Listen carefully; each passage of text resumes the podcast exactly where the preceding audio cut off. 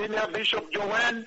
Now I blow the breath of God, and many of you are going to feel fire all over your body to bring you tremendous healing. Now I blow the breath of God three times, and many, many people will feel a lot of fire all over the body and be restored. Some of them be delivered. Some of them be baptized in the Holy Spirit. Many be healed. There you go now. Now I blow the breath of God all over the church of Christ, world over.